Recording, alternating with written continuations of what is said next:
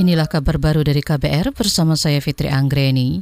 Pemerintah akan mulai membangun infrastruktur di ibu kota baru pada semester 2 tahun ini. Dirjen Cipta Karya Kementerian Pekerjaan Umum dan Perumahan Rakyat PUPR, Danis Sumadilaga mengatakan, tahap awal akan dibangun jalan dan bendungan. Kalau di jadwal kita, seperti misalnya kita sudah mulai menyiapkan untuk bendungan air, kemudian juga jalan, terutama akses jalan ke lokasi. Di semester 2 2020 kita mulai dulu. Kan ada pembangunan ini ada intinya ada yang bersumber APBN, yang memang harus APBN, kemudian ada yang bersumber non APBN.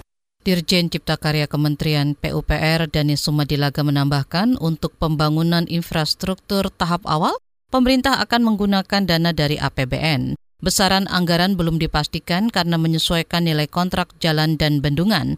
Namun untuk uang muka dia memperkirakan mencapai 500 miliar rupiah. Sebanyak 37 narapidana terorisme dari penjara Cipinang, Jakarta dan Gunung Sindur, Bogor dipindah ke penjara di Pulau Nusa Kambangan. Koordinator Kepala Lapas Senusa Kambangan dan Cilacap, RWD Supriyanto mengatakan dari total jumlah itu 30 napi di antaranya masuk ke penjara high risk Karanganyar, Nusa Kambangan, 6 napi ke lapas besi dan satu lainnya ke lapas Cilacap. Total semua 37, satu ke lapas Cilacap, 6 ke lapas besi, 30 ke lapas Karanganyar. Tiba jam 13.30.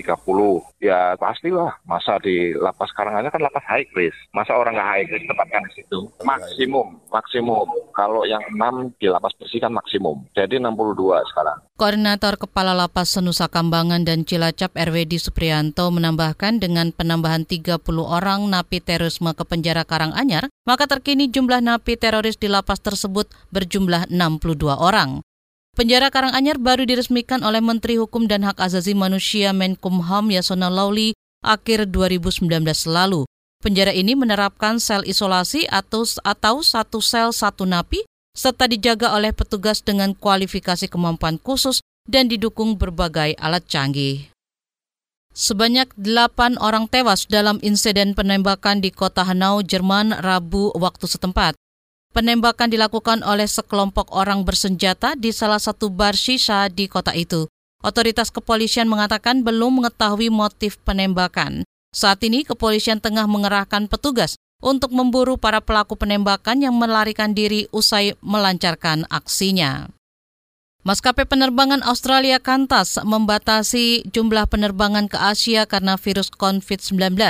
Keputusan yang diumumkan hari itu menyebutkan bahwa Kantas memangkas jumlah penerbangan ke Asia sebesar 16 persen setidaknya selama tiga bulan. Kepala Eksekutif Kantas Alan Joyce mengatakan seluruh penerbangan ke China ditunda, sedangkan rute ke Hong Kong dan Singapura dikurangi. Pemangkasan untuk tujuan Asia dilakukan pula oleh Jetstar, penerbangan berbiaya rendah maskapai itu akhir Mei lalu. Hingga akhir Mei, maksud kami, pemangkasan sebesar 14 persen itu utamanya untuk rute Jepang, Thailand, dan Cina daratan. Dia memperkirakan penurunan ini akan berdampak pada anjloknya laba perusahaan hingga 100 juta dolar atau setara 13 triliun rupiah pada tahun ini. Demikian saudara kabar baru dari KBR, saya Fitri Anggreni, salam.